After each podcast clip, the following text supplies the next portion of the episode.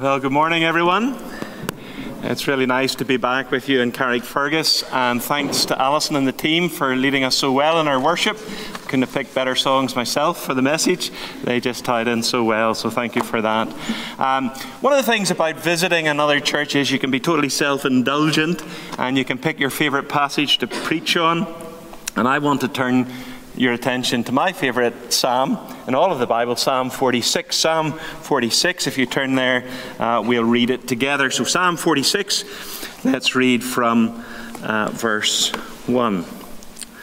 Psalm 46 and verse 1. God is our refuge and strength, a very present help in trouble.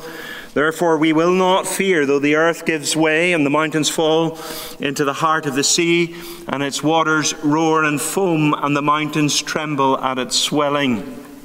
There is a river whose streams make glad the city of God, the holy habitation of the Most High. God is in the midst of her, she shall not be moved. God will help her when morning dawns. The nations rage, the kingdoms totter. He utters his voice, the earth melts. The Lord of hosts is with us, the God of Jacob is our fortress. Come, behold the works of the Lord, how he has brought desolations on the earth. He makes wars cease to the ends of the earth. He breaks the bow and shatters the spear. He burns the chariots with fire. Be still and know that I am God. I will be exalted among the nations, I will be exalted in the earth. The Lord of hosts is with us, the God of Jacob is our fortress. Amen. I mean, oh, God always blesses the reading of his own inspired word. Uh, this is Martin Luther's favorite uh, psalm, and whenever he felt discouraged or downhearted, uh, frightened or afraid, he would turn to his friend and fellow reformer Philip Melanchthon and he would say, Come, Philip, let's sing the 46th psalm.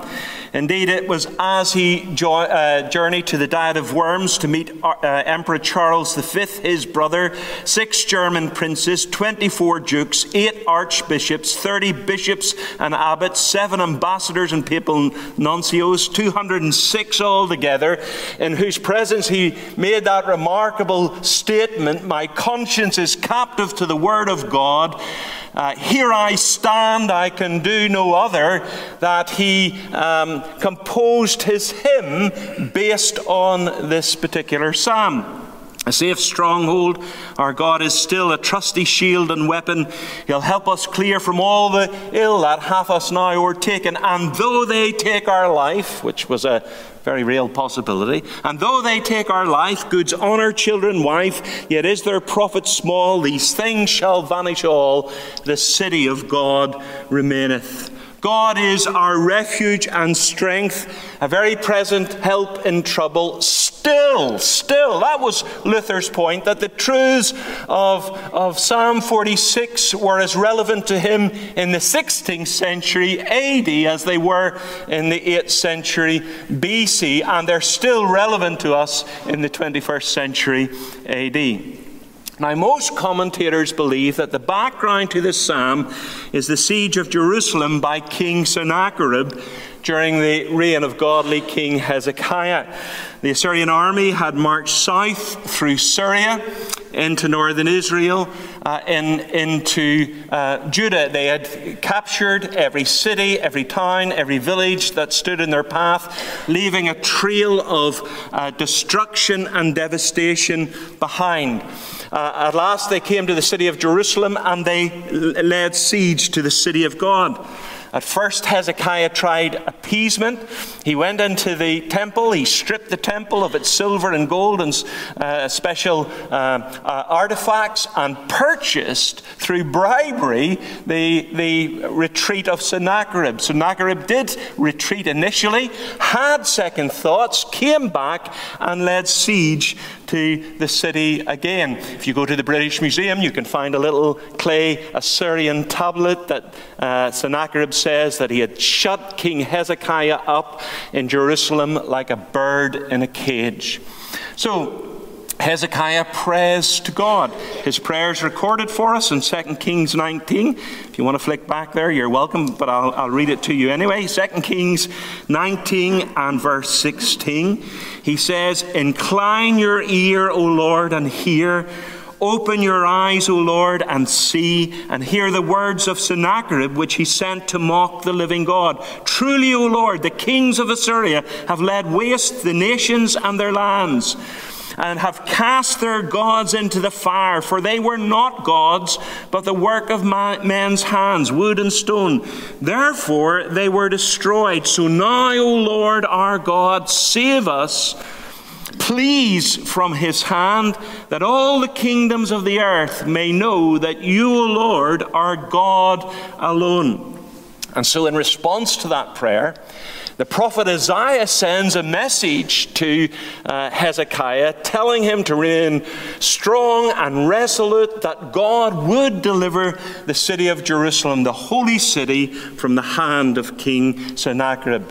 And so, in uh, the night, the angel of Jehovah came and he struck down 185,000 Assyrian soldiers. One night, and the enemies of God were destroyed, and the city of God was uh, delivered. Now, it seems that either before those events, or perhaps, and I think there's evidence in the psalm for this, that during those events, this psalm was composed, and it was a psalm that was designed to instill courage and fortitude into the hearts of the flagging people of God. Uh, maybe written by Isaiah, maybe written by Hezekiah himself, but it's a, it's a psalm that's designed to inspire courage in the face of opposition. Now, the psalm can be divided into three sections each by that little word, Selah. Uh, we don't know what that word means. It's probably a musical term. It perhaps means to pause and reflect. I'm not, I'm not sure uh, why younger men insist on, on reading the word Selah when they read the psalm, because it's, a, it's probably a musical instruction, and that's all, all, all it is. So, but it's very helpful here because it divides the psalm up for us. Also, verse 1 is like a table of contents to those three sections. So, God is our refuge, the first section. God is our strength, the second section. God is a very present help in trouble, the third section. So it helps if you just bear that in mind as we approach those three sections. Now, in section one, that's verses 1 to 3. We see that God is protecting us. We need not fear. In verses 4 to 7, God is strengthening us. We will not faint. And then verses 8 to 11, God is sovereign. We need not fret. So, first of all, the first section, uh, verses 1 to 3, God is protecting us. We need not fear. Let's just read those three verses again. God is our refuge and strength, a very present help in trouble. Therefore, we will not fear, though the earth give way and the mountains be moved into the heart of the sea, though its waters roar and foam and the mountains tremble at its swelling. Now, verses 2 and 3 speak of what we would call natural disasters. So, the earth giving way, earthquakes, mountains falling into the heart of the sea, volcanoes, waters roaring and foaming, tidal waves, and mountains trembling at their swelling, hurricanes. Now, some commentators have expressed surprise that the psalmist speaks of what we would call natural phenomena when, uh, when Jerusalem's difficulties had a very human origin and a very human cause. But think about it for a moment. Those four things earthquakes, volcanoes, tidal waves and hurricanes have two things in common that you can't stop them and you can't predict them. As we know from Morocco and from Libya, man is powerless before them. You can't stop them and you can't predict them. They're unpredictable and they're unstoppable. And the psalmist is saying when the unpredictable and the unstoppable comes into your life, remember that God is your refuge, your strength, your present help in trouble. Therefore, that therefore is an important therefore. Remember, whenever you see therefore in the Bible, you've got to ask what it's there for. And it's therefore, it's there because we're, we're being told that even when our lives are thrown into chaos and tur- turmoil, we are not to fear. Because God is our refuge, our strength, our very present help in trouble. Alps and Andes may tremble, the Pacific and Atlantic may surge, Vesuvius and Etna may erupt, armies of opposition may uh, gather around us, but we are not to fear. Spurgeon says, Fear for the Christian is an irrational emotion. Uh, it may be an irrational emotion, but it's a very common emotion. But we are not to fear because God is our refuge, God is protecting us, God is looking after us. Fear is a terrible thing. It can paralyze you in your faith and it can rob you of our, our joy, but we are not to fear. That word trouble there at the end of verse 1 literally means to be in a tight spot or to be found in a tight place. And uh, Hezekiah was in a tight place in Jerusalem with these armies that encircled the city. And sometimes the Christian finds himself in tight places. His wife dies. Well, he never expected that. He's made redundant, a job that he thought was secure.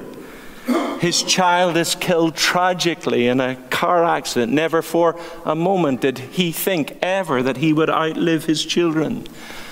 He goes to the doctor who refers him to a consultant and he discovers he has terminal cancer, aggressive terminal cancer, maybe only months to live. And even amongst the family of Christians, he finds himself misunderstood at times and misrepresented. Things are out of control, they're beyond his control, yet he is not to fear because God is his refuge. A refuge provides shelter and protection in the face of danger. It's a place of security and strength. How often, even in singing this morning, we refer to God as our refuge, our strong tower, our fortress. He is protecting us. He surrounds us with these impregnable forces, and only that which He deigns for our ultimate good is permitted to enter. Sometimes I think um, people have far too big a devil and far too small a God. That our, our God is sovereign. The, the devil's powerful, but he's not all powerful. He's mighty, but he's not almighty. Our God is bigger and our God is stronger, and he's this fortress that surrounds his people. Do you remember um, Paul says, No temptation has seized you except that which is common to man, and when tempted, he himself will provide a way of escape that, that only that which He deigns for our good, He emits into our life. We were working through the Lord's Prayer in Ballymena, and I came to that line. Um, um, Lead us not into temptation, but deliver us from evil. And uh, I was just making the very simple point that that petition would make no sense unless God was God of the devil unless God was sovereign in the realm of temptation and trial. It would make no sense. If he is to deliver us from the evil one, he must be more powerful than the evil one. If he is to deliver us from temptation, then he's uh, in control even in the realm of temptation and trial. That's why Martin Luther dared to refer to the devil as God's devil that even the powers of darkness are uh, under the control of his fingertips. You remember um, our Lord to Peter, Simon, Simon, Satan has asked. Satan has asked. He had to ask to sift you as wheat, but I've prayed for you that you may not utterly fall, and when you turn back, strengthen the, the brothers. And I was uh, a boy, I was part of the Sea Cadets in, in Bangor growing up, like a junior department of the Navy. Uh, it was really a recruiting pool for the Navy. There were uh, subsidizing these boys for holidays in the hope that they'll get a taste for the Navy and ultimately would go into the Navy. And uh, one of the trips that we went on was to Portsmouth. And uh, there must have been 200 boys from all over the, uh, the, the, British Isles. And uh, we were marching across this parade ground into what looked like a 8 by 10 garden shed. Wondering where the boys were disappearing to, but they all just kept marching into this shed. But from uh, this shed, there were stairs leading downwards into a nuclear air raid shelter, which was, uh, had three feet of concrete, walls of three feet of concrete lined with, with, with lead, that the military brass in, in the face of a nuclear attack would go there for security and safety. And they would be safe while all the other plebs were out exposed to the radiation. But, but God is our nuclear air raid shelter. He's, he's protecting us. And only that which He deigns for our ultimate good is permitted to come in uh, to our lives. God is our refuge and strength, a very present help in trouble. Therefore, we will not fear. Secondly, not only is God our strength, uh, we need not fear, but God, uh, our refuge, we need not fear, but God is our strength, we uh, will not faint. Look at verses 4 to 7. There is a river whose streams make glad the city of God, the holy habitation of the Most High. God is in the midst of her. She shall not be moved. God will help her when morning dawns. The nation rage, nations rage, the kingdoms totter. He utters his voice, the earth melts. The Lord of hosts is with us. The God of Jacob is our fortress. So when Hezekiah realized that the uh, Assyrian army was advancing and threatening, uh, what he did very cleverly was he, he went uh, around Jerusalem and he covered up all the springs and streams that supplied the city with water. Jerusalem itself has no natural water source. There was this stream called the, the stream of Siloam that f- fed into the city and, uh, and filled the, the, the, pool of Siloam that's mentioned in the, the New Testament. But he covered that all up and he built a conduit over 1,700 feet and directed that stream uh, right into the heart of the city. You can go to Jerusalem today and you can visit Hezekiah's tunnel and you can actually walk through it uh, into the city. So you imagine the scene. Here are these Assyrian soldiers. They arrest, uh, they arrive and they lay uh, siege to the city of Jerusalem. They actually, Isaiah tells us, they actually taunt the inhabitants of Jerusalem, knowing that there's no fresh water supply, about having to drink their own urine. You can read about that uh, in the book of Isaiah.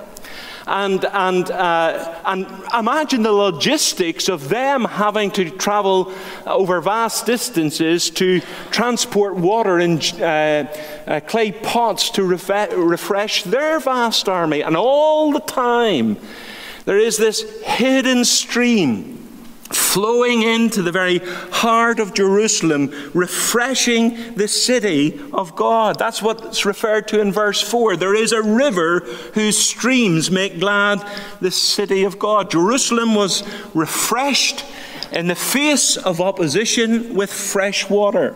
And the psalmist takes that and he applies it spiritually to Jerusalem. Just as Jerusalem had this hidden source of strength flowing into her midst, so the believer has this hidden source of strength in her God. Verse 5 God uh, is in the midst of her, she shall not be moved. God will help her when morning dawns.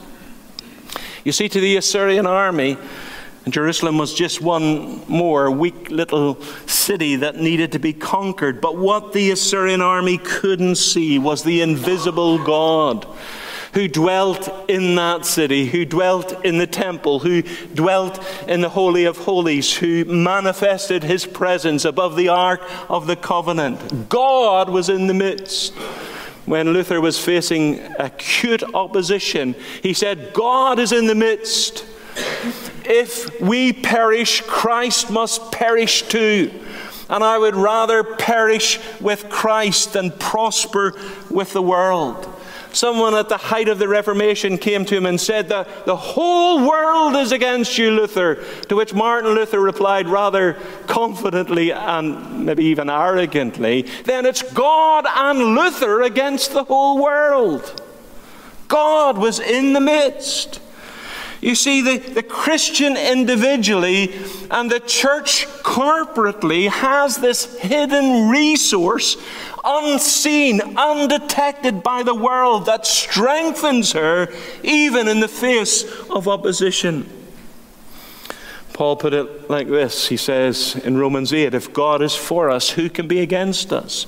The God who knew us the God who predestined us, the God who called us, the God who justified us, the God who ultimately will glorify us, the God who did not spare his own Son but give him up freely for us all. This God, this God, if this God is for us, who, who can be against us? He sustains his people. He enables his people. He upholds his people, even in the face of difficulty. And look at verse 7, repeated uh, in verse 11. Uh, the Lord of hosts is with us. The God of Jacob is our fortress. The Lord of hosts.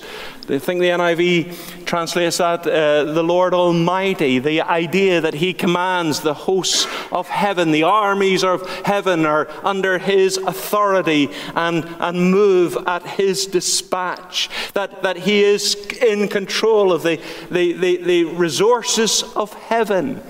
But why, why would He say the God of Jacob is with us? Why not the God of Abraham? Why not use the normal uh, covenant formula, the God of Abraham, Isaac, and Jacob? Why, why single out Jacob in particular? Well, if you know your Old Testament, you would know that out of the, the patriarchs, Jacob was the most unfaithful.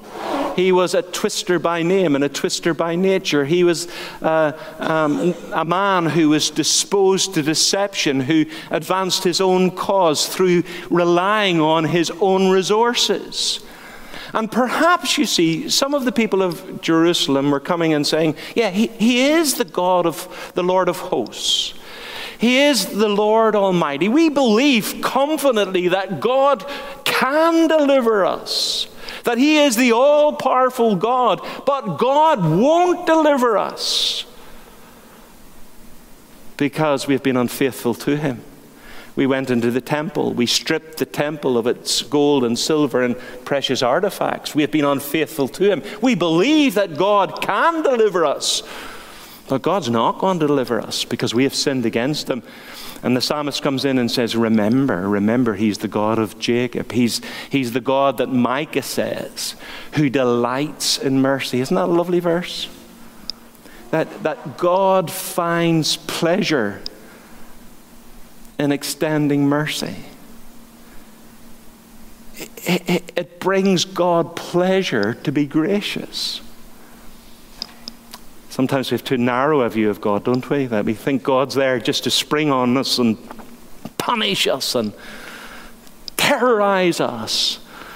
But He's the God of Jacob. He's the God of Jacob. Do you remember um, Paul had that thorn in the flesh?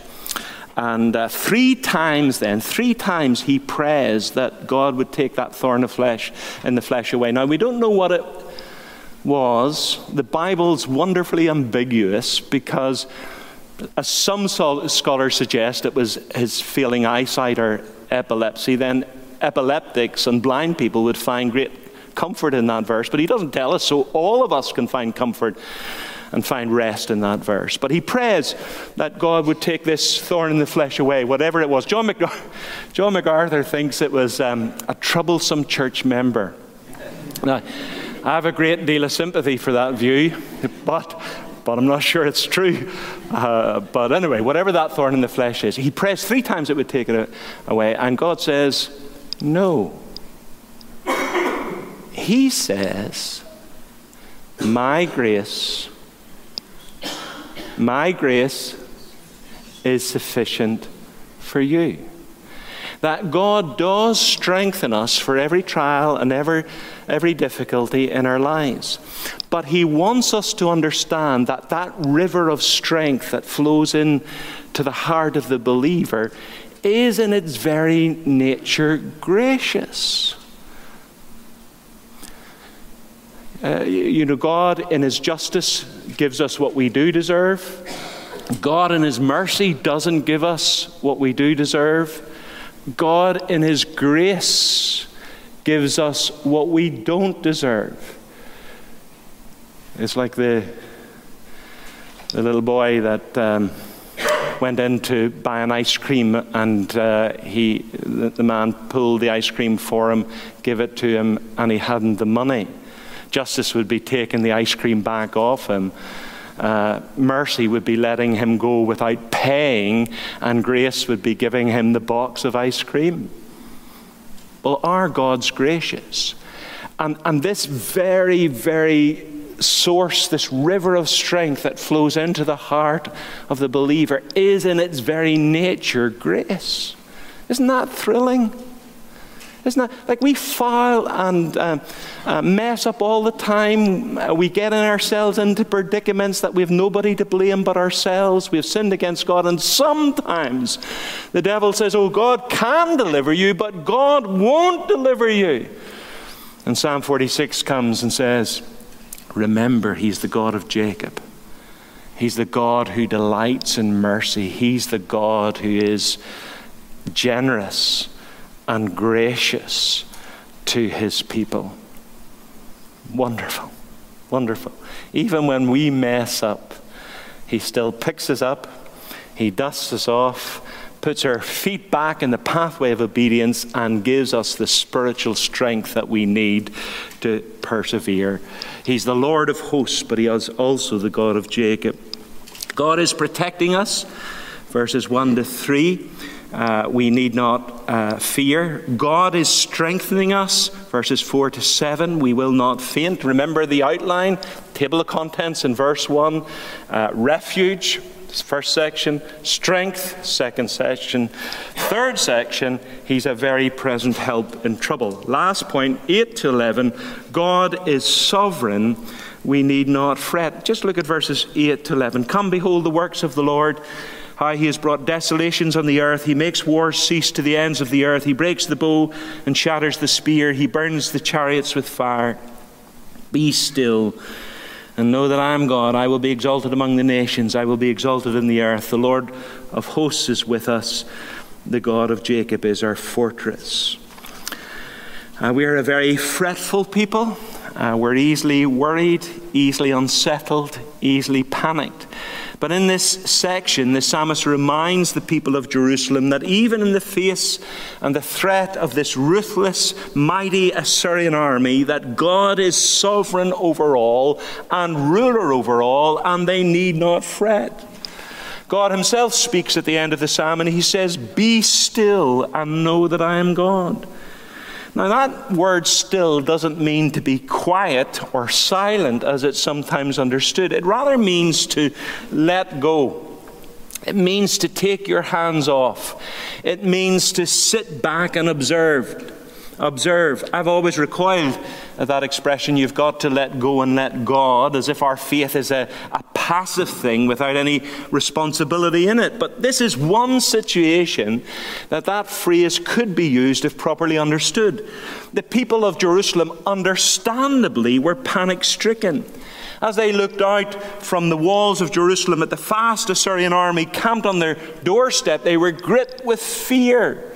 If they refused to surrender, it was the common code and accepted practice of war that if a, a, a city um, uh, closed the doors uh, in the face of an advancing army, every citizen, man, woman, and child in that city would be put to death. That's what was so significant about the siege of Derry and the apprentice boys, because the apprentice boys closed those doors knowing that if the city fell, every person in that city would be put to death. But God comes. And he says, in the, the face of that threat, he says, don't, don't panic. Be still. remember that I am God. Let me do what I do best. Let me be God. And it's all too easy when the, the uh, earth gives way and the volcano erupts and we're overwhelmed by tidal waves. It's all too easy to forget that God is God. And that as God, He's in control even of the earthquake, the volcano, and the hurricane tidal wave. The psalmist invites the inhabitants of Jerusalem to remember the works of God in the past. Come, behold the works of the Lord, how he has brought desolations on the earth. He makes wars cease to the ends of the earth. He, he speaks, and wars come to an end. He breaks the bow and shatters the spear. He speaks, and the instruments of war are broken. He burns the chariots with fire. Um, I think the NIV says he burns the shields with fire, but I think chariots is a better translation. The, the chariot in the ancient world was equivalent of the modern day tank. The foot soldier was impotent. He was powerless before it. It was dreaded by, by any uh, uh, defending army. But he speaks, and the chariots are broken. That God has been faithful in the past. He's uh, revealed his power in the past, his sovereignty in the past, and now he calls the people to be still. God himself is speaking, and he says, Be still and know that I am God. Jonathan Edwards, the American theologian, says the sole consideration that God is God is sufficient to still all objections to his sovereignty. The sole consideration that God is God is sufficient to still all objections to his sovereignty. Is he God? Well, if he is God, he must be sovereign. What kind of God would he be if he couldn't come to the aid of his people, couldn't interfere in the affairs of men, and work men's wrath around to praise him? What kind of God would that be? And the psalmist is, is saying, look, look, remember that God is God, that He is in control. And although you don't understand what's happening, and although you can't see what is happening, God is at work. And you need to be still and let God be God. Let God do what He does best. Let Him work it out. And you need to learn to rest in His providence, to, to rest in His plans. And you know, to be honest, sometimes things happen in our lives that we can't make head nor tail of. And we, we just can't understand why God would allow this to happen. But we've got to believe that God is in control, that we need to still our hearts, settle our hearts, and we need to believe that God is working out His purposes and, uh, and His plans, even in a way that we don't understand. God, I, I can't see. I, I don't know what you're doing. I can't make head nor tail of this, but help me to rest in you. Help me to hand this over to you. Help me to allow you to be God in this situation. On one occasion, Erasmus wrote to, to uh, Luther wrote to Erasmus, uh, and he said, Your thoughts on God are too small your thoughts on God are too small. We, we've got to believe that, as we just sang, that He is sovereign over us. He is sovereign. He's in control of absolutely everything. And that even our sinful things, this is what theologians call the doctrine of confluence. Confluence is where two streams, if you remember your GCSE geography, two streams come together to form one river. So you have the upper Nile and the lower Nile, and they come together to form one river. So here's man making his independent and at times very foolish uh, decisions, uh, exercising his free will and into that stream of man's independent choices flows the stream of God's sovereignty, who, and He works it round and turns it round and brings good out of the very difficult situation that we find ourselves in. Do you believe that? You see, sometimes we hold the doctrine of the sovereignty of God in our heads but not in our hearts. And when the difficult things come, we run about like hens on hot griddles, trying to sort out our own uh, circumstances rather than resting in God and trusting Him for His providence. Now, the Puritans used to say that providence uh, needs to be, it's like Hebrew, they said, you need to read it backwards to understand it. Sometimes when you're going through the crisis, you can't make head or tail of it, as I've said. But it's when you look back, you see what God is doing and what God was planning and how God was working and weaving it round for good.